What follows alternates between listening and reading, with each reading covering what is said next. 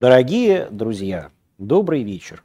Первое, что я вам хочу сказать, это относится к огромному количеству комментаторов. Идите, пожалуйста, нахуй. А вчера мне устроили истерику совершенно невероятную представители так называемого вакцинного лобби. Я был главным врагом анти- антиваксеров на протяжении года. Я топил за прививку, требуя а, принудительной фактически вакцинации. И вот, о боже, я попросил комментариев и разъяснений у производителей отечественных вакцин и стал главным врагом так называемой интеллектуальной общественности, сторонников а, условно-доказательной медицины. Значит, что я хочу сказать вам в первых строках письма. Я был, остаюсь и буду до смерти своей, возможно, даже от этого ковида, а ярым сторонником прививок, вакцин и прививочной кампании. Я по-прежнему считаю, что вакцинация от коронавируса COVID-19 должна быть обязательной, потому что иначе она провалится, и мы видим, как она проваливается. Мы не смогли за все это время вакцинировать и 10% населения. Я сижу перед вами, и я действительно а довольно неплохо себя чувствую, у меня нет температуры, практически нет кашля, нет никаких симптомов. Пью уже вот розовое шампанское, ко мне начинает возвращаться запах, в смысле обоняние, но не до такой степени, чтобы я чувствовал вкус вина, поэтому пузырики мне а, позволяют напомнить, вернее вспомнить, как это было в прошлой жизни. А, я считаю, я абсолютно уверен, что вакцины помогают, но это должен говорить не я. Это должны говорить люди, которые эти вакцины производят. И доказывать должны не мне, а тем людям, которые, глядя на меня сейчас и на то, что я веду этот ковидный дневничок, находясь в заточении в доме, начали сомневаться в полезности вакцин. И вот сегодня я получаю письмо, вчера я получил письмо от некого Дмитрия, абсолютно хамская, о которой еще начал флудить у меня в комментах в Телеграме. Сегодня я получил письмо от некой Алены Макаровой. У нее так и написано с маленькой буквы Алена Макарова. Оказывается, она мне писала и до этого, требовала, чтобы мы, вернее, мой фонд какие-нибудь бесплатные для них а, проводил а, исследования. Привет, какие бесплатные исследования? И вот она мне пишет. Я биолог, админ чатов вакцинации, в том числе заражений ковид после вакцинации. Значит, я хочу обратить ваше внимание. Уберите, можете меня обратно уже вернуть. А, человек, который топит за вакцинацию, пишет мне следующий текст. У нас собрано несколько сотен заражений после вакцинации «Спутник Ви». Количество случаев резко возросло с мая. Случаи с декабря по апрель – это в основном в первые э, одну-две недели после ВИ-1, то есть после первого шота. После полной вакцинации почти не было заражений и всегда легкое течение, одни сопли. Сейчас случаи появляются с температурой, есть госпитализации, есть три смерти. Но недавно эта картина изменилась, и я считаю, что это связано с новыми штаммами. А нужно создавать, поэтому она говорит, что нужно создавать поливалентные вакцины, это сейчас самое важное.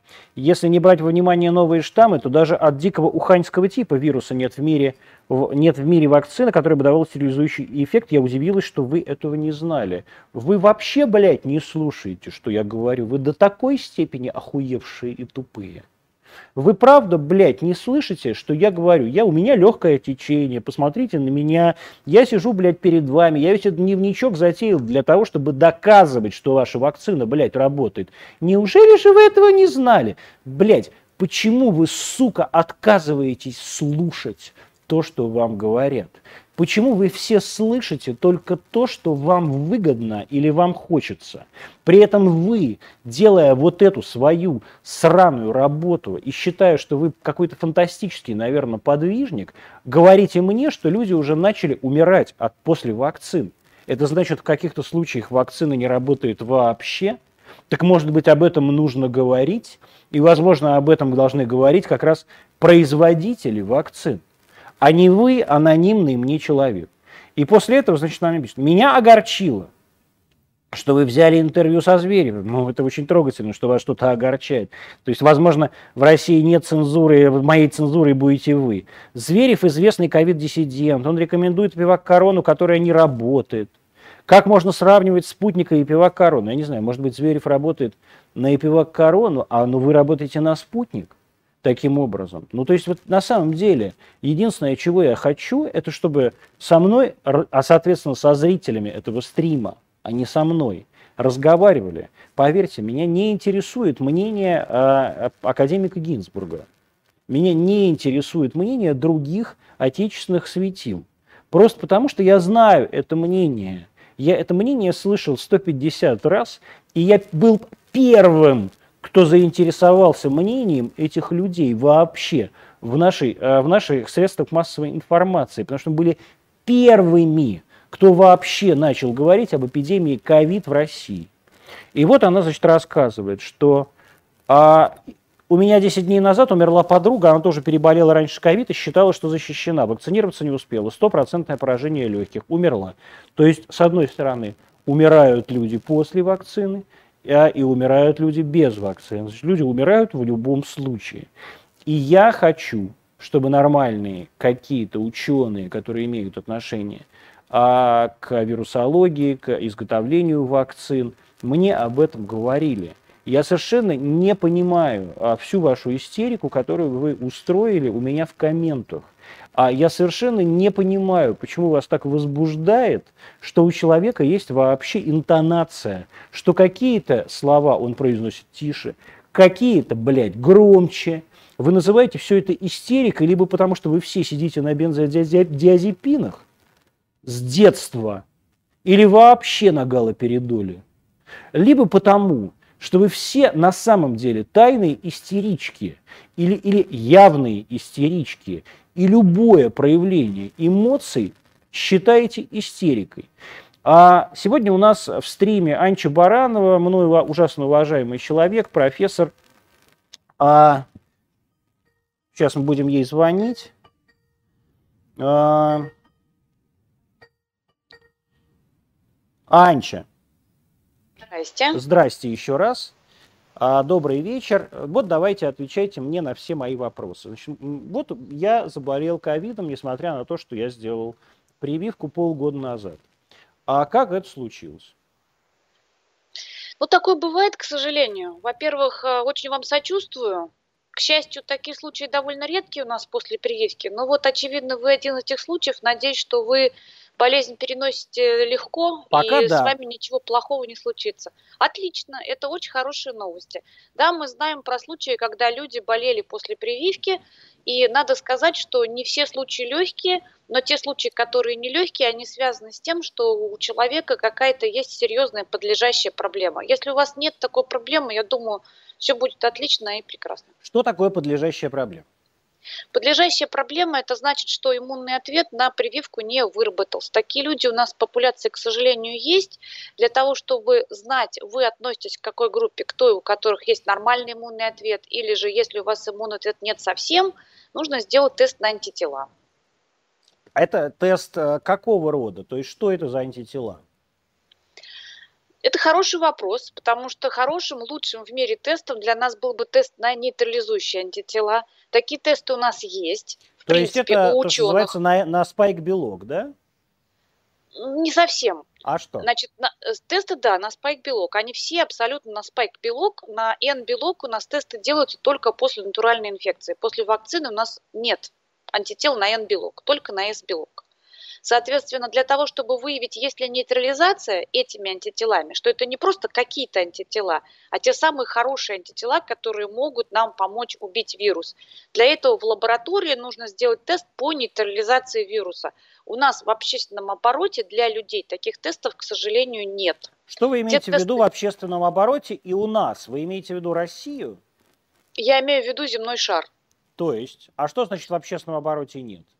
Это значит, что человек не может по рецепту врача или сам прийти и сделать такой тест, который показал бы, что у него имеется нейтрализация его антителами реального вируса. Такого теста в гражданском обороте вообще нет. Ни в одной стране, ни в США, То ни в Великобритании. сделать этот тест невозможно? В принципе, этот тест сделать возможно, технически это доступно, но в гражданском обороте такого теста нет, прежде всего потому, что он очень дорог, его невозможно развернуть на всю популяцию, сделать его доступным для всех людей. К сожалению, пока. Если в будущем мы сможем поставить этот тест на конвейер, как человечество, то тогда это можно будет делать. Но сейчас это делается только в рамках отдельных научных исследований. Например, когда проводятся клинические испытания собственно, самой вакцины для того, чтобы понять, как же титры антител у добровольцев наблюдающиеся помогают нам или не помогают, а на каком уровне помогают нейтрализовать вирус. Тесты, которые мы сейчас делаем людям, это тесты корреляционные, то есть они довольно хорошо показывают, что, скорее всего, при высоком уровне общего антительного ответа у нас есть и нейтрализационный ответ. Угу. Но так, чтобы сказать, что точно антитела нейтрализуют, таких тестов у нас нет. Это значит, что на прививку могут выработаться вообще какие-то антитела, которые на самом деле э, к вирусу потом отношения иметь не будут. Правильно я понимаю? Они будут иметь отношение к вирусу, но просто они не будут способны его убить. Ага. И э, как э, сейчас показывает статистика, ведь огромное количество уже сделано вакцин в мире, какого, э, ну, в процентном соотношении, сколько, какого количества людей не вырабатываются вот эти правильные антитела? Ну, примерно 3%.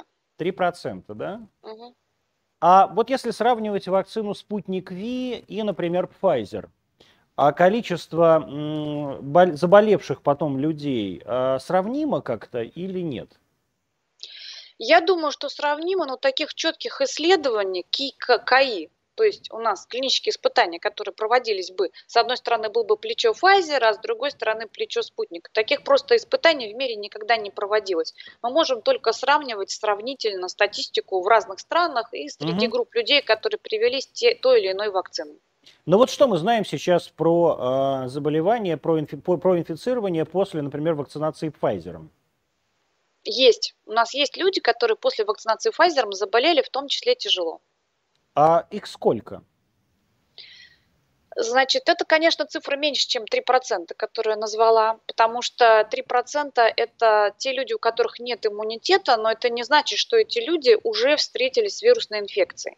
Поэтому если мы эту цифру сильно-сильно разбавим на всю популяцию, я вот могу сказать про США, вы, наверное, знаете, что я с вами общаюсь в территории США, я сейчас нахожусь в Вирджинии. Угу. Соответственно, вот по нашей статистике у нас примерно 10 тысяч случаев сейчас наблюдается людей, которые заболели после вакцинации. В Вирджинии они... или в США? В США. В США. В целом на популяцию. В целом а сделано на популяцию сколь... Сделано сколько полных вакцин сейчас в США? 160 сейчас миллионов? При... Да, примерно так, да. Угу. Но, правда, здесь нужно внести некоторую поправочку в эту статистику, потому что сначала FDA, э, не FDA, а CDC, извините, CDC регистрировала абсолютно все случаи заражения, а сейчас CDC и оно подверглось критике за это, реально отмечает только тяжелые случаи заболевания. То есть у нас немножко есть искажение статистики в сторону того, что мы недооцениваем легкие бессимптомные формы заболевания. Но, это откровенно из... говоря, я ведь сделал ПЦР только потому, что мне предстояло ехать на Петербургский экономический форум. Я обязан был сдать это ПЦР. Я чувствовал, что я заболеваю, но я не мог предположить, что это ковид. А, и от, я бы не, если бы не, не надо было никуда ехать, я бы не стал сдавать ПЦР и прекрасно бы завтра пошел на работу.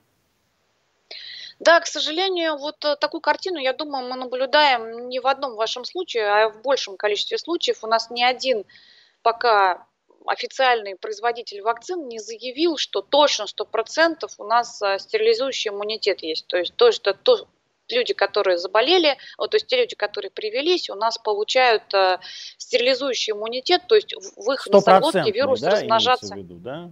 Не может, да. То есть Pfizer, по крайней мере, четко сказал, что мы не гарантируем стерилизующего иммунитета.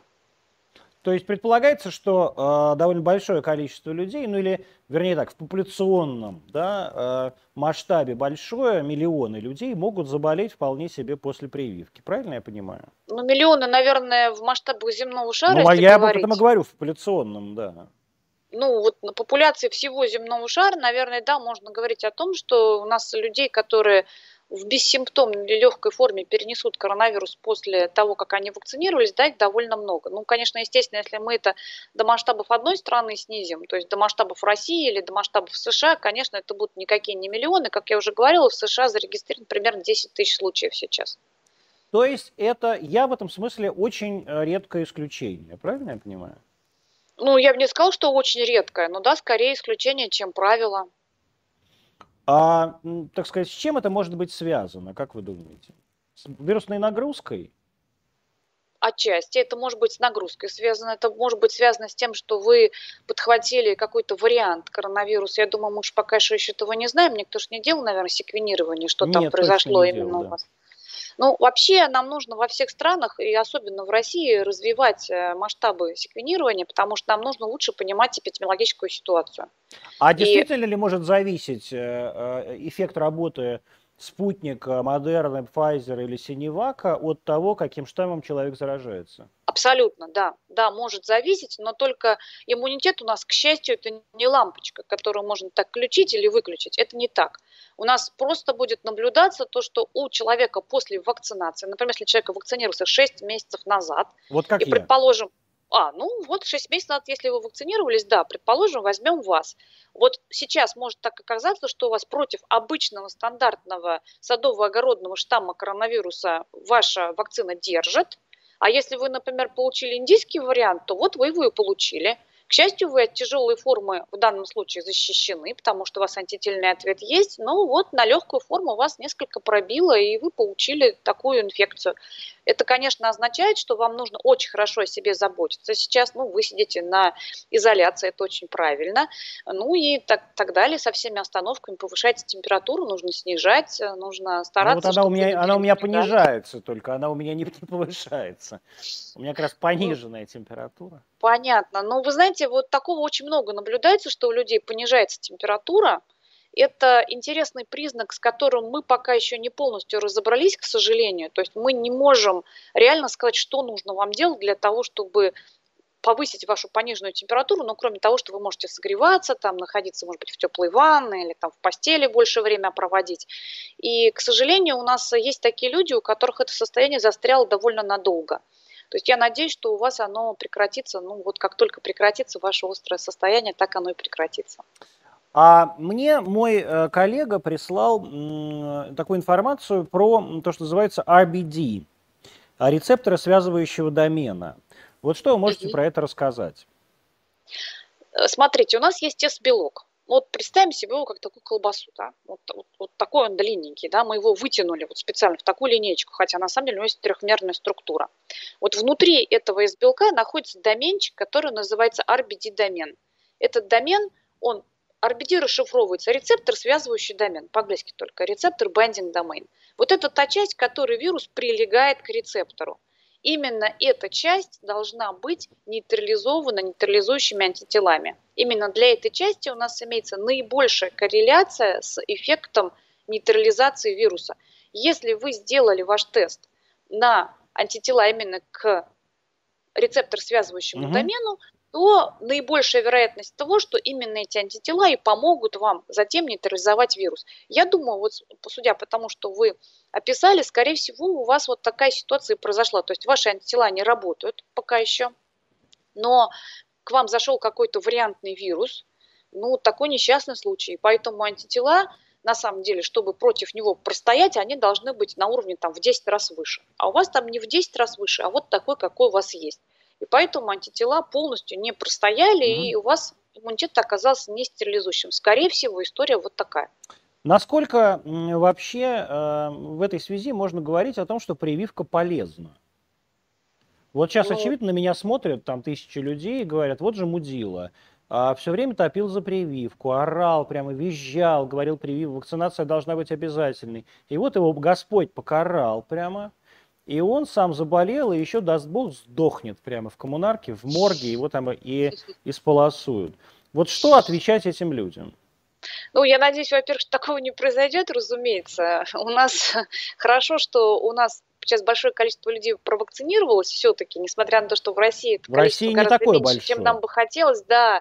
Вот. Но я хочу сказать, что во всех э, культурах, во всех обществах процессы идут примерно одинаково. Вот в тех странах, где активно идет кампания вакцинации, вакцинация тоже встречает сопротивление. То есть у нас в Америке мы сейчас тоже достигли такого донышка, где ваксеры закончились, и остались антиваксеры, и дальше идет просто борьба и их за сотни миллионов.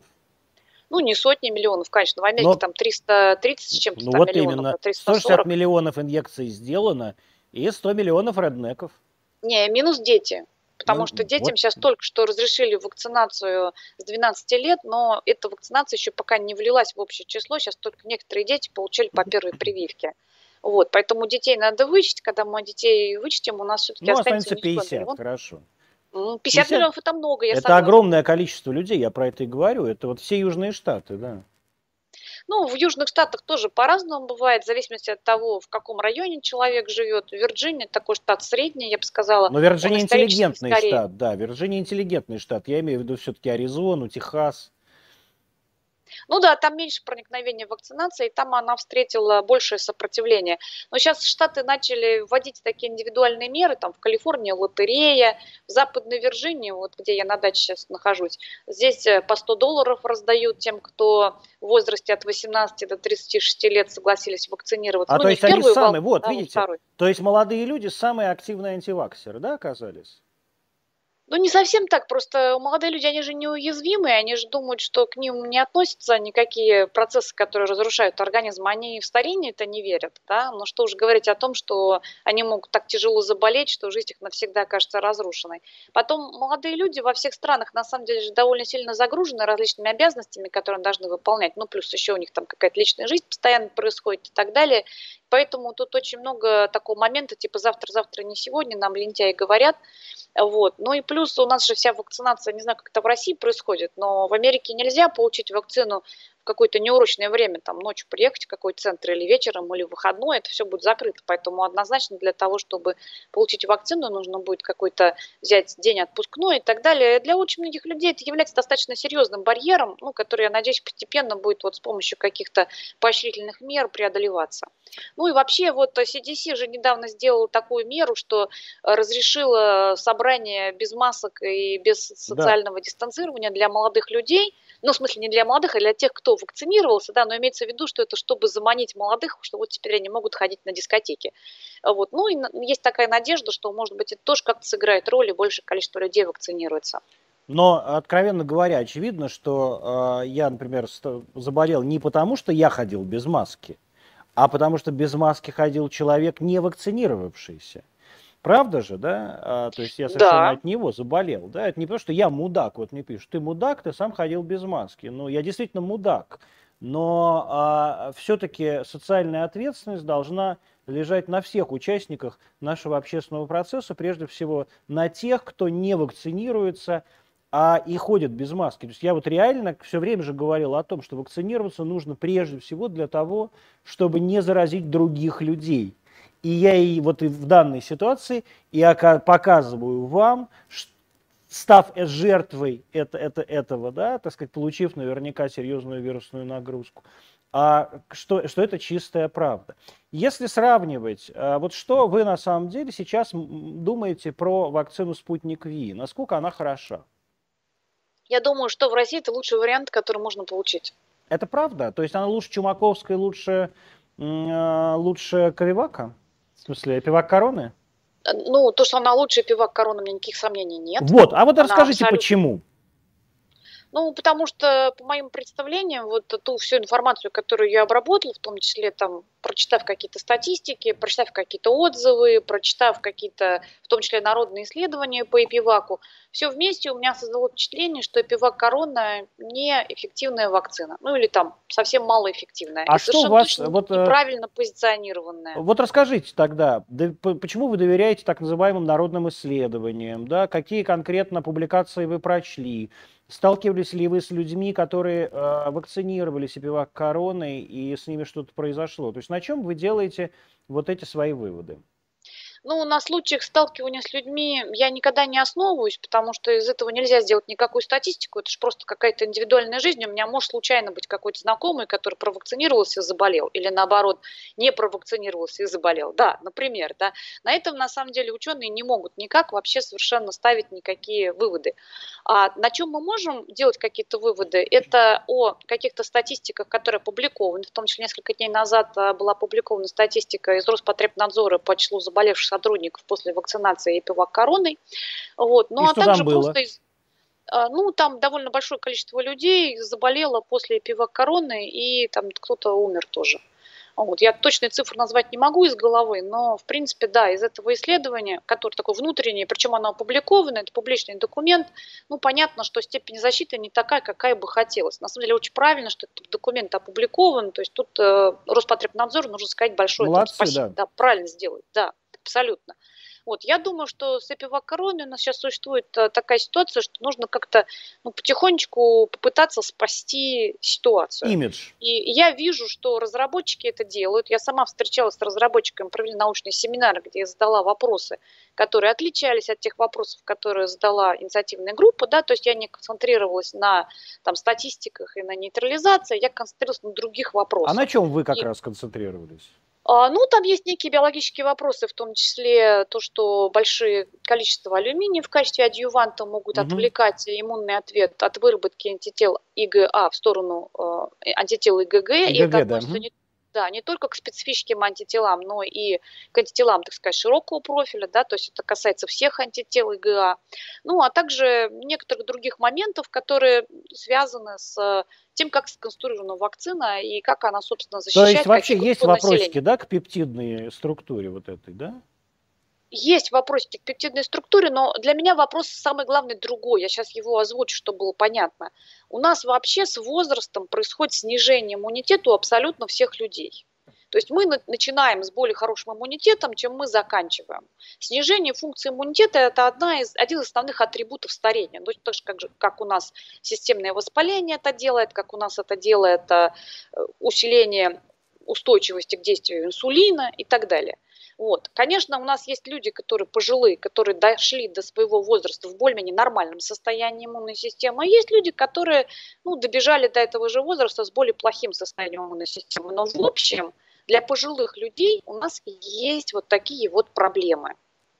И поэтому позиционировать вакцину Эпивак Корона как вакцину для пожилых людей в принципе было бы неправильно. Но это, к сожалению, было сделано. Вот это основная ошибка, которая была допущена с эпивак-короной. Что же касается спутника, поскольку, ну, по крайней мере, по предварительным данным, это наиболее эффективная вакцина, из которых он, которая у нас имеется, то как раз для пожилых людей, для людей с ослабленной иммунной системой, тем или иным способом, нужно рекомендовать вакцину, которая наиболее эффективна.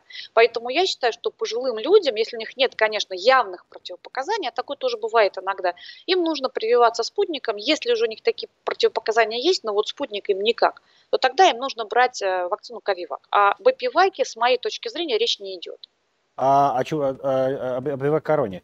А, а какие могут быть вообще противопоказания? Я вот всегда считал, что, ну, вернее, не всегда, а с каких-то пор, считал, что никаких противопоказаний для и, вакцинации против коронавируса нет в принципе. Это традиционная точка зрения западной медицины, европейской и американской. В России немножко другие культурные традиции по поводу вакцинации. Я не говорю, что они плохие, но они более избирательные. И, соответственно, с российской точки зрения противопоказаний для вакцинации больше, но это обусловлено Но вот с вашей точки зрения. Я не... С моей точки зрения, да, я могу сказать, конечно же, я считаю, что люди, у которых есть рассеянный склероз или другие заболевания, аутоиммунные, в том числе, которые затрагивают функцию нервной системы, то есть те, которые тяжелые заболевания, редкие, для то них, есть какая-нибудь волчанка, да, или... Волчанка пограничный момент, потому что волчанка, она течет такими волнами, есть обострение, есть э, длительные процессы, когда человек находится в ремиссии. Ревматоидный артрит, э, я бы сказала, нет я бы сказала, что ревматоидный артрит вне обострения не является противопоказанием. Тогда что? Потому... Вот хорошо. Рассеянный склероз. Что, БАС? Э, БАС, конечно. Рассеянный склероз, конечно. Ну, БАС – редкое заболевание, даже реже, чем рассеянный склероз. А потом люди, у которых э, был синдром Гийом-Барре в прошлом, на, в ответ на любую вакцинацию или на что-то другое. Просто такой обычный синдром Гийом-Барре тоже является противопоказанием. Более того, у меня, я ярый ваксер, да, но я да, вижу да. всегда две стороны вопроса и ограничения, которые по этому поводу есть. Я думаю, что у нас, поскольку сейчас все вакцины, это вакцины именно к коронавирусу первого поколения, то мы скоро будем иметь вакцины второго поколения, которые будут на большее количество штаммов, во-первых, сделаны. Ну, там то есть, есть поливалентные. Как это сделать. Поливалентные, да. Вот. И кроме того, мне кажется, что изначально такая идея, что давайте возьмем весь S-белок, и будем его использовать в качестве цельного антигена, это немножко идея такая с чревоточинкой. Почему? Потому что по целому ряду других вирусов, когда мы брали белки, оболочки и изучали их, то оказалось, что у них есть какие-то еще подпольные функции, где они что-то с чем-то связываются, что-то портят в организме. Связано это прежде всего в том, что белок производится вирусом в огромных количествах, в больших, чем при вакцинации в человека попадает, в огромных просто количествах. Ну да, как, как просто э, Отбро, отбросы, да, производственной ну деятельности. Ну да, да, и поскольку он просто случайно способен связываться там с чем-то, он это что-то может портить. И поэтому вообще желательно, прежде чем делать там цельно-белковую вакцину, да, вот из всего из белка, нам лучше просто взять этот э, белок, изучить хорошо в клетчатых моделях, чтобы посмотреть, а что именно он портит, когда он там находится, да, и потом уже этот белок в ответ испортить в тех ключевых местах, которые влияют как-то на вот эту функцию, чтобы этой функции не было. Ну, то есть конкретно по S-белку у меня есть э, такое впечатление, что он сам по себе, ну, по научным работам, конечно, у меня такое впечатление, а не просто потому, что я про это подумала, да, вот, что сам по себе белок немножко нейротоксичный, и хотя у нас э, при введении вакцины такой дозы а, не достигает. То есть, вот это, это очень важный вопрос. То есть S-белок в большом количестве, попадая в организм, да, и распространяясь по, органи- по, по организму кровью, попадая в мозг, оказывает, э, скажем так, тревожное воздействие на центральную нервную систему. Правильно я понимаю? Да, это так, но при вакцинации, как правило, попадание в кровь и распространение по всему организму вот такого у нас не происходит. То есть в какие-то другие нецелевые ткани попадает только очень небольшое количество, но это показано, собственно, в экспериментах, поэтому это как бы совершенно понятная для нас а, вещь. Но при системной инфекции, конечно, тут уже, как говорят по-английски, all bets are off, и это все идет в огромных количествах везде, в том числе, да, у нас после натурального коронавируса могут быть серьезные последствия, тот самый длинный ковидный хвост, который за людьми довольно долго тянется. Постковид, мне да. кажется, да, постковид, мне кажется, вот этот постковид у нас является сейчас основным вызовом человечеству ну, в дополнение к, собственно, самому ковидному заболеванию. Ну да, мы с вами об этом говорили, да, в прошлом фильме. А mm. что вы думаете вообще про перспективу поливали, появления поливалентных вакцин и как они должны быть сконструированы? Ну, здесь есть два подхода к конструированию. Первый подход – это сделать какого-то такого среднего, усредненного мутанта, где мутации будут стоять, и, соответственно, у нас антитела будут эти мутантные места распознавать. Но я думаю, скорее всего, будет сделано не так, ну, просто что технически довольно тяжелый подход. Э, я думаю, что, скорее всего, будет просто эквивалентное смешение разных э, вариантов вируса, ну, то есть разных вариантов S-белка в составе вакцины. Сейчас пока ни один из разработчиков не сделал поливалентную вакцину, поэтому это предстоит увидеть, но вакцины на отдельные варианты уже сейчас созданы, испытаны испытываются. Ну, Модерна, Pfizer про это рассказывали. Э, я знаю, что Гамалейский институт тоже что-то делает, но как бы пока мы этого еще не увидели. Я думаю, что за этим, без сомнения, будущее. Вообще, на самом деле, вот по будущему всему этому коронавирусному человечество сейчас в очень тяжелой ситуации находится. Вот сейчас нужно перестать э, всем как бы выяснять отношения по поводу, откуда там вирус пришел, из лаборатории или там от какого-то животного, от там летучей мыши, да. чего-то еще, да, это, это все совершенно не важно вообще. Сейчас важно, чтобы человечество смогло сделать вот это вот дружное приседание по избавлению от э, вируса. И тем не менее, что... вот действительно мы сейчас видим по э, публикациям, которые в последние дни происходят, и сегодня была большая публикация, то есть вчера было там что-то с Daily Mirror или что-то, это глупая газета, но сегодня был уже Times. И это значит, что действительно будет какое-то официальное заявление. Как вы реально думаете, это правда могло быть? Или это просто попытка сейчас найти в Китае нового такого врага и ответственного за всю эпидемию? Биолог не может сделать об этом вывода вообще. Ну, то есть никакой биолог, не только я. Вообще, в принципе, провести такое исследование биологическое, секвенс там смотреть или что-то еще, и сделать какой-то вывод определенный по поводу того, вот откуда пошла эпидемия, это невозможно. Это могут, наверное, делать какие-то люди, которые занимаются расследованиями, ну, какие-то такие чекисты, специальные. Да? Чекисты, агенты, следователи, я не знаю. Но ну, можем ли мы представить, что реально такое расследование может быть проведено объективно? Вот я на самом деле, когда читала... А я не знаю, вот смотрите, люди говорят, я уверена, там же есть много нельзя. теорий, Анчи, что вот а, я слышал, что вот в природном вирусе все, ну как бы он построен из теории хаоса, а в сконструированном вирусе всегда вы найдете вот эту строчку, да, которая написана человеком, и вы ее сможете идентифицировать. Это все неправда? Я сейчас вам объясню. Вы, ну, как бы немножечко рассказали то, что рассказывали в самом начале, там, в Вот, марте, я в апреле говорю. 2020 года. Сейчас уже все эволюционировали, в том числе и конспирологи. Они перешли на более какие-то разумные утверждения, несмотря на то, что они продолжают оста- оставаться конспирологическими, да. Вот, давайте я это разделю на две группы, эти теории. Теория номер один, она полностью невозможная.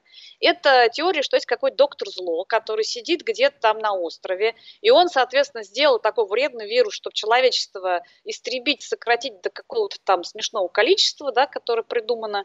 Вот. И, и это сделано вот специально так заточено, чтобы он человека разрушал как можно сильнее, этот вирус, ну, еще там с постковидным хвостом, как бы вот это все делал. Вот это невозможно не по биологическим каким-то причинам, а просто потому что э, сделать это можно только путем таких прикидок и экспериментов, да, и эти эксперименты можно делать либо на людях, либо на крупных приматах, которые контролируются еще больше, чем люди. На гориллу. И сделать, ну, ну, На на шимпанзе. шимпанзе, да, да, да, да, но сделать так, чтобы это все каким-то секретным образом где-то делалось, и про это бы никто не знал, нереально, просто нереально. Если бы это где-то происходило, это все уже было бы вытащено давно, и уже было бы там всем давно из- известно, и все бы знали, кто главный враг. Главгада нет, точно совершенно. Никакой главгад это не сделал. Вторая теория следующая, она намного более тонкая и умная, да. Эта теория, она говорит о том, что да, кто-то, ну, в Китае или в какой-то другой стране э, пошел в пещеры, где живут мыши. Мы давно знаем, что у мышей много вредных вирусов. Эти вирусы специально изучали, вытаскивали, притаскивали в лабораторию, и затем в лаборатории сделали на направленную селекцию, которая, соответственно, позволила этому вирусу лучше приспособиться к организму человека, ну и затем просто не уследили, этот вирус куда-то убежал, и, и, соответственно, кто-то заболел, и вот затем это все пошло на популяцию. Да? Вот это вот гораздо более умная и тонкая теория, которую крайне трудно однозначно опровергнуть, потому что биолог ее опровергнуть в принципе не может, потому что это натуральная селекция, если даже она ускоренная, она никаких совершенно подписей на геноме иметь не будет. А быть уверенным в том, что какие-то специальные расследующие агенты реально все так расследовали, у них был доступ ко всему-всему, что они навсегда эту теорию исключили, тоже ну, представить себе довольно трудно. Я считаю, что нам нужно просто вообще вот это все отложить в сторону, вот эту всю фигню полностью, и заняться тем, что решать проблему. У нас реальная проблема есть. Не, не проблема, кто виноват, да, и на кого сколько там А она вот реальная проблема, Анчи? Или это все действительно инспирировано фармкомпаниями и мировой вот этой истери... мировым истерическим правительством? абсолютно реальная проблема, я вам клянусь. Коронавирус – это абсолютно реальная проблема, и каждый, кто болеет коронавирусом хоть легкой, хоть в тяжелой форме, это начинает понимать. Последний у меня вопрос, он такой личный. Значит, э, и в России, и частично в Соединенных Штатах э, людям э, и вообще по всему миру э, с коронавирусной инфекцией в разных формах течения м, дают э, то, что называется фавипиравир, да, препарат от гриппа. Насколько он эффективен? А насколько он нужен? И можно ли без него обойтись?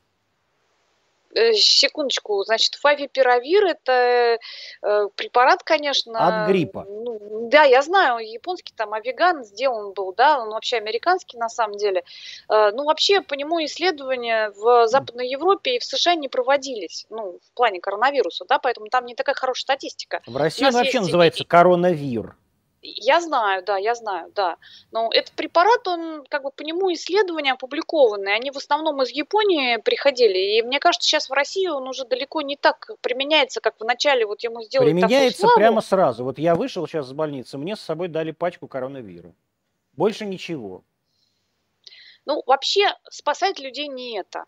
Спасает людей у нас антикоагулянтная терапия вместе с глюкокортикоидной терапией. То есть, если кто начинает тяжело болеть с таким штурмом, они получают вот это. Я по фавипиравиру вот таких вот свежих данных научных не имею, но ремдисивир, а, а, лекарство, у которого очень сходный механизм действия, оно, несмотря на то, что широко применяется, это в больнице госпитальный препарат, он внутривенный, фавипиравир просто плюс такой, что он применяется орально, да, то есть человек его дома может получать, но по ремдисивиру, по этому внутривенному исследованию показали, что он, да, немножко снижает тяжесть течения заболевания, быстрее человек освобождается от симптомов, но на совсем тяжелые случаи заболевания это не влияет, в то время как глюкокортикоиды и антикоагулянтная терапия влияют на то, насколько человек выправляется после этого заболевания, влияет на то, попадет ли он на искусственную вентиляцию легких и так далее. Поэтому главный наш вообще упор сейчас вот на эти средства, не прямые противовирусные, которые у нас довольно неспецифические, а на средства работы именно с организмом хозяином, то есть заболевшим человеком, которого надо спасать. Спасибо большое, Анча. Я надеюсь, мы с вами еще увидимся и не в морге, и не на моих похоронах, а, и не на ваших. Я уж надеюсь, что нет. До встречи. До свидания. Спасибо большое. А, параллельно мне звонит Маргарита Симон Симонян. Я не знаю, что она хочет. Хочет, наверное, меня за что-нибудь наказать, например, за вчерашнюю мою пламенную речь. Но прежде чем меня накажет Маргарита Симон Симонян, давайте мы посмотрим замечательное видео, которое вчера вышло на, а, ну, несчастную Алену Макарову уберите, которая вчера вышла на украинском телевидении. Давайте посмотрим его полностью. Я его прокомментирую. Это значит, хохлы пытаются взять интервью, подождите секунду, пытаются взять интервью у сотрудника, заместителя главного редактора телевизионного канала «Дождь» Дмитрия Еловского. Пытаются взять интервью на тему значит, зустріч двух диктаторів, то есть встреча двух диктаторов, а, там что підсумки, да, там какие-нибудь итоги. А имеется в виду, значит, Лукашенко встретились с Путиным. И вот давайте посмотрим это видео. І більше про зустріч двох диктаторів сподіваємося дізнатися в заступника головного редактора телеканалу Дождь Дмитра Єловського. Він з нами наживо. Дмитре, офіційна інформація про підсумки зустрічі обмаль та всіх цікавить, що про а звук в трансляції же є, да? Як він буде відпрацьовувати нову допомогу від Москви? Так, і зокрема справдиться припущення багатьох аналітиків, що Білорусь увійде в якимось чином до складу Росії.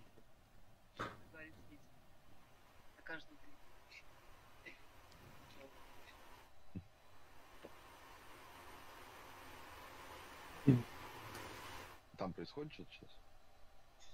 Я вот ничего не слышу.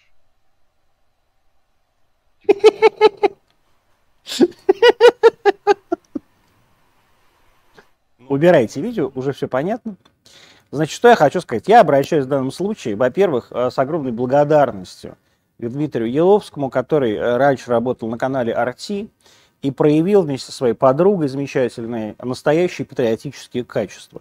Так и должен вести себя любой русский человек, к которому обращаются за комментарием ебаные хохлы, которые, значит, там, Путин, ПТН, ПНХ, ты ему сразу сиськи показываешь. Причем это все надо делать с абсолютно таким вот недоумевающим видом. А что, звук есть? А, а что там? А кар- картинка есть, да? А что у них там происходит там? А? а покажи мне картинку, а? Их сразу хуй, блядь, стоящий. Хохлам. Они нам все говорят, блядь, вот там, ну, Путин диктатор, а ты им сразу сиськи показываешь. И здесь, конечно, я могу только позавидовать стойкости э, Дмитрия, его подруги великолепной, которая всем показала, что русские женщины гораздо красивее, чем украинские, и сиськи у них больше и симпатичней. И э, диктаторы у вас проживают там, в городе Киеве, и сажают всех своих оппонентов, как сейчас происходит с товарищем Медведчуком. Вот. И самое главное, что хохлы должны понять, что друзей у них в России нет. Нету. То есть кому бы вы не обратились за комментарием, вы увидите в своем сраном телевизоре сиськи или хуй, потому что большего вы, мудаки, не заслужили. А что еще могу вам сказать? Значит, сейчас у нас происходит э, трагическая совершенно ситуация в городе, кажется, Екатеринбурге. Э, мужчина, бывший сотрудник э, органов внутренних дел, сошел с ума. У нас, наверное, там есть картинка. Есть картинка. Сейчас нам ее... Вот она, картинка. Значит, мужчина сошел с ума и открыл стрельбу по своим коллегам. Ранен, сотруд... бывшим, ранен бывший сотрудник, Рос... в смысле, сотрудник Росгвардии. А... Вот и а, тяжело ранена девочка в живот. Можете меня вернуть. Я ужасно э, сочувствую значит, родителям девочки. Я надеюсь, что все будет хорошо, несмотря на то, что ее состояние тяжелое. Но ужас заключается в чем? Что мужик на чем ебнулся? Мужик, значит, стрелял по людям. Сначала начал стрелять по машинам, и люди прятались под козырьком э, то ли дома, то ли магазина. А потом под, под, под обстрел попали вот, э, попал росгвардейц и девочка. И мужик кричал, требую, требую запретить гомосексуализм. и запрещал таким образом гомосексуализм. Ну вот что же, блядь, сделала нахуй пропаганда, сука, борьбы с садомией в нашей стране? Вот люди начали сходить на фоне борьбы с педерастами абсолютно с ума и стрелять по своим соседям. Об этом еще, собственно говоря, вот про них нарисовал свое величайшее творение Василий Ложкин, замечательный. Давайте мы сейчас посмотрим. Только верой, трудом, любовью и медикаментами можно победить страшную болезнь гомосексуализм. Так вот считают все эти люди, которые открывают огонь а, сейчас по нашим согражданам. И это, конечно, абсолютный ужас, я им ужасно сочувствую. А мужчине, наверное, надо пойти и завести роман. Я уверен, у него сейчас это все получится в колонии строгого режима. Его там найдут а, с радостью. Значит, Маргарита, как выяснилось, не хотела дать мне пизды, а, не, а просто хотела спросить, как я себя чувствую. Я себя чувствую хорошо, дорогая, дорогая Маргарита Сивовна, как видите, веду стрим, просто не смог поэтому с вами говорить, поговорю после эфира.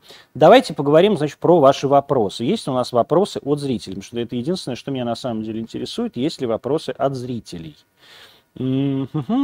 Может ли быть аллергия на вакцину? Ну вот, смотрите, Анча, к сожалению, уже не ушла, уже ушла из эфира, как и я считаю, что вакцина показана абсолютно всем, да, кроме людей с очень редкими орфанными заболеваниями, буквально заболеваниями, вроде рассеянного склероза. Аллергия ну, я никогда не сталкивался с тем, чтобы у людей на вакцину от коронавируса был отек квинки, да, и, соответственно, а, если есть психическое заболевание, можно ли вакцинироваться? А что вам мешает вакцинироваться? Вы знаете, сколько людей а, получили психическое заболевание в результате как раз именно тяжелого течения коронавируса, COVID-19? Вот я буквально там несколько месяцев назад а, перевозил из Новомосковска в Москву, а, сюда, в Московскую клиническую больницу, благодаря, кстати сказать, оперативному штабу, который я вчера обсирал, и лично а, Анастасии Владимировне Раковой, которая в этом очень помогла, человека, который реально сошел с ума на фоне коронавируса. И причем никаких показаний и никаких предпосылок до этого не существовало. Он действительно сошел с ума на фоне ковида. И здесь, пролечившись, его отсюда выписали из больницы клинической, а, должны были выписать в Кащенко, но выписали обратно в Новомосковскую психиатрическую больницу, потому что все уже кукуха поехала окончательно. И, к сожалению, это так. Поэтому, конечно, людям с психическими заболеваниями а, это надо делать. Антон, обсуждалась ли на стриме тема ВИЧ-ковид? Нет, не обсуждалась тема ВИЧ-ковид. Она будет обсуждаться, кстати, послезавтра с доктором Антоном Ереминым. Как вы бросили курить? Я очень просто бросил курить. Я взял и бросил курить. Так, есть ли какие-то серьезные вопросы, пожалуйста? А как вы думаете, сколько еще продлится вся эта пандемия? Ну, это хороший вопрос. Она продлится, на самом деле она заканчивается так или иначе и закончится с максимальным охватом э, вакцинации. Почему я так искренне, правда, топлю за эту вакцинацию? Вот э, это, кстати, мне, мне обидно, я действительно я удивляюсь, что люди не слышат то, что я говорю, а слышат только то, что они хотят на самом деле. Я считаю, что вакцинировать нужно всех, максимальное количество. Я считаю, что я сижу сейчас здесь дома в заперти только потому, что рядом со мной в прямом контакте и, скорее всего, в воздушно-капельном аэрозольном контакте оказался человек, который, блядь, отказывался вакцинироваться. И именно поэтому а у него начиналось заболевание в тяжелой форме с огромным количеством вирусов в жидкости – которые попали мне в организм. То есть у меня оказалась чудовищная вирусная нагрузка, которую не смогла побороть вакцина, уже, э, так сказать, вымывающаяся на самом деле из моего организма. И тем не менее, я все равно сижу здесь перед вами, у меня нет температуры, нет насморка, нету кашля, и я пью розовое шампанское, а несмотря на то, что не чувствую его запах. Но вкус уже начинает ко мне возвращаться. И на яркие запахи, кстати, уже начинает возвращаться обоняние. А прошло, прошли всего сутки, как у меня исчезло это самое обоняние. Это значит, вакцины действительно работают. Это значит, действительно форма болезни, скорее всего, очень легкая, и даст бог, мы там увидим это в ближайшие несколько дней, она не а, отяготится ничем. И это очень важно понять.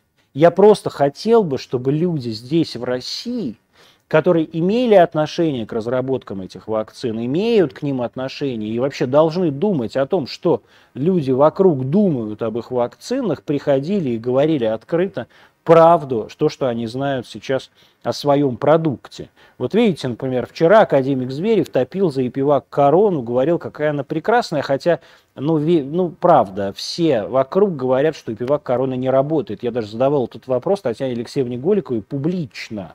Это есть тоже в нашем интервью на канале Антонимы где она говорила, нет, нет, она работает, правда, у них какой-то свой собственный там а, тест, твоя собственная тест-система. Ну какая своя собственная тест-система? Ну действительно, все уже говорят вокруг, что эпивак короны не работает. Но тем не менее, а, значит, э, мы все бесконечно что-то производим, говорим о том, что у нас есть и эпивак корона, есть и, значит, этот самый э, вакцины имени Чумакова, или вот сегодня Путин заявил о том, что у нас уже появляется четвертая вакцина. Я вот честно, я со всем уважением как бы отношусь, давайте сделаем хоть 28 вакцин, я за то, чтобы поддержать всех российских изобретателей и производителей. А чем больше Россия сделает вакцин, тем лучше будет для будущего российской науки. Но для будущего российской эпидемиологии а, а, и, так сказать, вообще борьбы с эпидемией конкретной лучше не будет. Давайте мы привьем всех хотя бы одной вакциной. То есть для чего нам сейчас на рынке 800 вакцин, которыми никто не прививается? 10 миллионов человек из 146 миллионов привито сейчас в России. Сейчас июнь месяц. Июнь. Понимаете? А Америка привила уже половину популяции огромная страна Америка, действительно с чудовищным антиваксерским движением. Антиваксеры вообще в Америке появились. Это русские антиваксеры, это последователи американских антиваксеров. И а, тем не менее, а у нас всего, мы даже 10% населения не привили, зато у нас триллион вакцин. Ну, то есть классно, конечно, но давайте мы все-таки вложим деньги, а, в том числе в некую, может быть, ну, не популяризацию. Я уже не верю в какую популяризацию. Нет популяризации. Вот она, популяризация. Ты просишь у них комментарии, они говорят, а нет, только с разрешения Минздрава. Вот ваша популяризация. У вас поэтому 10 миллионов привитых. Потому что каждый человек, который должен ежедневно сейчас, а с 8 утра до 10 вечера тратить все свое рабочее время на пропаганду вакцинирования, делает все, чтобы этого вакцинирования не произошло. И дает интервью российской газете по согласованию с пресс-службой Минздрава.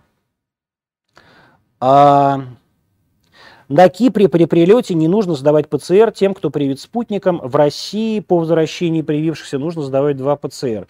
Это же полная демотивация вакцинирования. А вот я с этим совершенно не согласен. Ну вот видите, я же вакцинировался, и вот сдал ПЦР. Я же его сдал не просто так, я еще раз повторяю, я должен был, ну то есть мне было как бы не очень хорошо, я начинал заболевать, я сдал ПЦР, а в первую очередь потому что я сознательный гражданин и проработал в красной зоне год. То есть я понимаю, как это бывает, знаю, как это выглядит, как это начинается и симптоматически, как это происходит. Поэтому я сдал эти тесты на коронавирус, а вот мои товарищи, врачи, между прочим, даже не верили с самого начала, что это коронавирус. Смеялись надо мной. А когда увидели вечером одну полоску, а, так сказать, самодовольно, а, так сказать, уходили. А я вот понимал, что это ковид. Потому что, а, так сказать, ничего нет удивительного в том, что человек после вакцины может инфицироваться. Тем более, вот опять же, человек возвращается с Кипра, это могут быть какие-то совершенно еще не встречавшиеся в России штаммы. Вот видите, как Анча сейчас говорила, что у вас наверняка может быть какой-нибудь не уханьский, а, скажем, индийский или какой-нибудь там индонезийский новый штамм. Понимаете? И совершенно в этом нет ничего унизительного. Я рад за страну Кипр, которая действительно принимает наш э, ковидный паспорт и нашу вакцину «Спутник Ви». Я абсолютно убежден, что э, в скором времени весь Европейский Союз это будет делать. а это просто иначе несправедливо, потому что так сказать, аналогичную, абсолютно аналогичную, более того, фактически украденную у Института Гамалея а, вакцину а, Синевак, да, китайскую вакцину, уже зарегистрировал ВОЗ и принял Европейский Союз. Ну, потому что вы представляете, что такое сейчас нынешний туристический сезон в Европе без китайских туристов. А точно такую же вакцину, ну, абсолютно, блядь, аналогичную вакцину «Спутник Ви», которая еще и раньше появилась, и раньше подала на э, за, э, заявку на регистрацию, у которой, в отличие от Синевака, есть «Ланцет», ее до сих пор не регистрируют. И у меня есть вопрос, честно говоря, не к Евросоюзу. Потому что очевидно, что Евросоюз, мы вчера об этом с вами говорили, наши враги, и вообще просто какой-то подноготный грибок на этой ноге, блядь, э, нашего континента. А у меня вопрос к Всемирной организации здравоохранения, которая идет на поводу у всех этих больших фармацевтических компаний, у Pfizer, у китайских фармацевтических компаний. У, у меня вопрос к этой самой Всемирной организации здравоохранения, которая пыталась целый месяц скрыть эпидемию в Ухане, потому что у представителя ВОЗ в Китае были личные отношения, и это уже доказано, с руководством Китайской Народной Республики. У меня вопрос к Всемирной организации здравоохранения, членом которой, донором которой является страна Россия. Если вы являетесь врагом России, то зачем вы, блядь, нам нужны? Зачем нам нужно, нужно ваше представительство вот в Леонтьевском переулке в, э, так сказать, представительстве Организации Объединенных Наций? Зачем нам нужна эта старая педиатрша, из, э, так сказать, которая, значит, еще прислуживала Милошевичу из города Белграда, которая сейчас руководит представительством Всемирной организации здравоохранения в России. Для чего? Если ВОЗ открыто, нагло, не скрывая, лоббирует интересы Бигфармы, и не просто так, а вопреки интересам России, если интересы страны, которая эту говняную организацию учредила и спонсирует все эти годы, для них важнее, для них не так важны, как интересы Pfizer, значит, на черта нам нужна эта Всемирная организация здравоохранения. Я считаю, что пока ВОЗ не признает русскую вакцину, а деятельность Всемирной организации здравоохранения на территории Российской Федерации надо приостановить. А представители ее, вот эту Мелиту Вуйнович или Вужнович, как она там ее зовут, эту бабку, надо выслать обратно в Белград, чтобы она плакала, глядя на разбомбленный ее американскими хозяевами мост и думала, кому она реально хочет служить. Тем, кто бомбил ее страну, или тем, кто принял ее в свои объятия и кто спонсирует ее сраную организацию. Это вот действительно очень важно. Но надеюсь, что все-таки ВОЗ э, придет в себя и, э, так сказать, зарегистрирует наши вакцины.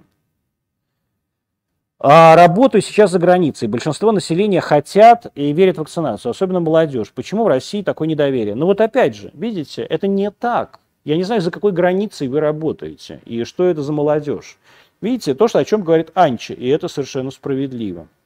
Что как раз молодежь вот от 18 до 35 лет приходится мотивировать, давать им по 100 долларов, причем не в самых захолустных штатах, понимаете, в Пенсильвании, в какой-нибудь, Вирджинии – людям приходится выдавать бабки на руки, чтобы они шли и вакцинировались, потому что молодежь не верит в болезнь, причем она как бы понимает, что болезнь есть, но она точно знает, а потому что им все об этом рассказали, что с ними ничего не произойдет, что течение их болезни будет очень легким. Это не так, я видел огромное количество очень молодых людей – которые на самом деле очень тяжело переносили это заболевание. А самое главное, это то, о чем тоже сейчас говорила Анча, что проблема может быть даже не в самом ковиде, не в этих двух неделях, а в том, что тебя ждет дальше, в тех последствиях, которые мы еще не изучили, в том ковидном хвосте или так называемом постковиде, который предстоит еще каждому человеку, практически каждому человеку, который ковидом переболел. Я, кстати, жду этого и у себя. И буду смотреть, как будет развиваться течение моего а, заболевания и моего выздоровления. И, собственно говоря, в частности, для этого я и сделал этот дневник, чтобы вместе с вами это все отслеживать. Я, например, вот 4 дня э, дико, э, у меня, ди, я дико мерзну по ночам. Я сплю под двумя одеялами, я сплю каким-то комочком, обложившись собачками. У меня никогда такого не было. Вот я сижу, у меня холодные руки, у меня пониженная температура. Это тоже очень странное течение болезни. Как быть с теми, кто покупает сертификаты вакцине? Сажать. Сажать нахуй прямо. Вот купил сертификат, блядь, какая-то подделка документов. Подделка государственного документа. Это как купил паспорт. А посмотрите, что там в Уголовном кодексе об этом написано. Там это вплоть до лишения свободы. И здесь, я считаю, должно, надо, надо быть так. И более того, я считаю, что государство должно провести один, два, три, несколько показательных процессов. То есть, чтобы ни у кого не было сомнений. Ты либо вакцинируешься, ты либо не вакцинируешься. Это вообще, кстати, очень правильно. Не надо пытаться наебывать и государство, и общество. Не надо наебывать меня. Я вот сейчас, сейчас чувствую себя наебанным. Причем не производителями вакцины, еще раз повторяю, а вот тем, теми людьми, которые вокруг меня не вакцинировались и наверняка меня инфицировали. Я, кстати, вот поэтому, в частности, например, обязал всех людей, например, своего департамента завтра пойти сдать ПЦР. Потому что вот э, у меня в дирекции, блядь, никто не вакцинирован, сука. Вот никто не вакцинирован, кроме меня. И это какой-то чудовищный пиздец. Маргарита уже, значит, пишет официальное сообщение, что больше не будет, компания больше не будет поддерживать э, тех, кто заболел коронавирусом, если он не привился. Потому что компания, вы не представляете, как поддерживала людей. Там, знаете, наши операторы в Лапино лежали. Потому что, э, причем по ОМС, то есть это не то, что государство за них платило, это в Лапино есть ОМС. А потому что, так сказать, был спецдел в Арти собственный огромный оперативный штаб, который работает круглосуточно. Это огр... фантастические молодцы, они замечательно работают. То есть вы не представляете, какую работу они проводили на протяжении всей, всей этой эпидемии и помогали каждому из трех тысяч сотрудников, которые сталкивались с этой проблемой. Но вот у меня нет ощущения, то есть как бы я не убежден, что я не э, подхватил коронавирус в лифте с каким-нибудь мудаком, который кашлял на меня без маски. А почему не делают вакцины людям с, ну, с гепатитом и ВИЧ-инфицированным? В смысле не делают? А я как ее сделал? Вы что ж не сделали, не делают? Конечно, делают. Конечно, делают людям с гепатитом и, конечно, делают людям с ВИЧ. А тот, кто вам, тот врач или медсестра, которые вам говорят, что это, это, эту прививку делать нельзя, они идиоты. А по всей стране разошлось мое видео из значит, программы Life.ru, где я вижу, что сестры, кретинки там, и так далее. Еще раз повторяю, значит, не существует героических профессий, не существует э, профессий, в которых работают э, всегда умные, профессиональные, толковые люди. В каждой профессии огромное количество болванов. Во врачебной профессии ровно столько же, сколько э, среди нефтяников, например.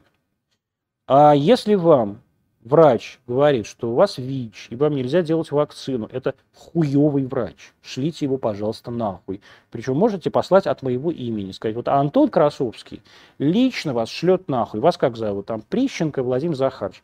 Владимир Захарович, идите нахуй, пожалуйста. И, блядь, больше сюда не приходите никогда. И идите, делайте вакцину в другом месте, а самое главное, вам не надо даже говорить о том, что у вас ВИЧ-инфекция, не надо. Если, если они такие мудаки, делайте себе вакцину, делайте. Вам будет только лучше, потому что вакцина а, вас спасет, а если у вас не будет вакцины, вы действительно можете столкнуться с очень тяжелым течением заболевания. Еще, блядь, в нашей стране, в которой стигматизируют людей с ВИЧ, людей с гепатитом, вас еще не каждая клиника возьмут, возьмет, отправит вас какую-нибудь инфекционку, и там вас убьют нахуй. Поэтому а, я это вижу каждый день. Поэтому идите и делайте эту вакцину немедленно. А скажите, пожалуйста, ваше мнение, как развивается российская медицина? В правильном ли направлении? Если ощущение... Да, я считаю, что мы развиваем... Вообще считаю, что Россия развивается в правильном направлении. А может быть, мы развиваемся не так быстро в этом направлении, как кому-то хотелось бы, или как многим людям хотелось бы, как мне хотелось бы. Я просто пожилой человек, и я понимаю, что не, а, нельзя все сделать за один день. Но направление, в котором развиваются российские, российские индустрии, а в данном случае медицина – это индустрия. А это направление правильное. Мы строим новые больницы, мы готовим новые кадры, и это хорошие кадры. И если эти кадры не готовят государственные а, медицинские вузы, то не, некоммерческие организации, а в том числе и связанные с государством, и не связанные с государством, помогают их готовить. А и государство не противится сейчас этому, а раньше противилось. Поэтому, например, в фонде спеццентра есть так называемая школа а, молодого врача, где мы там четыре раза в год по 100 человек а обучаем, а, как, как вообще работать с ВИЧ-позитивными пациентами. Это врачи, это ординаторы, это студенты старших курсов медицинских вузов со всей страны, и не только России. Э, там есть и Украина, и Беларусь, и Казахстан, и Узбекистан, и так далее. А, и я считаю, что мы идем в правильном направлении. Мы не станем, э, то есть у вас не появится госпиталь имени Рузвельта завтра на Яузе. Понимаете, так не бывает. Госпиталь имени Рузвельта или там какой-нибудь, как в кино, там Нью-Амстердам, он появился, э, э, это традиция 250 лет да, выдающейся э, частной практики, которая в России была уничтожена революцией, войной, голодом, бедностью, перестройкой 90-ми годами и так далее. Но дайте вот эти 25 лет спокойствия, дайте эти 25 лет мира – Дайте эти 25 лет веры в собственную страну, в которую вы на самом деле не верите, чтобы у вас хоть что-то изменилось. Если не верить в собственную страну, и если не верить в собственный народ, а пытаться все поменять каждый день, каждый день, каждый день, то у вас ничего не изменится никогда в лучшую сторону, и вы всегда будете захлебываться в тифозных, холерных бараках. Нужна ли, по вашему мнению, специальная программа по сопровождению выздоровевших от ковида? Да, конечно, нужна, и она, более того, есть, и правительство на это выделяет деньги. Всем понятно, что постковидный синдром – это уже реальность.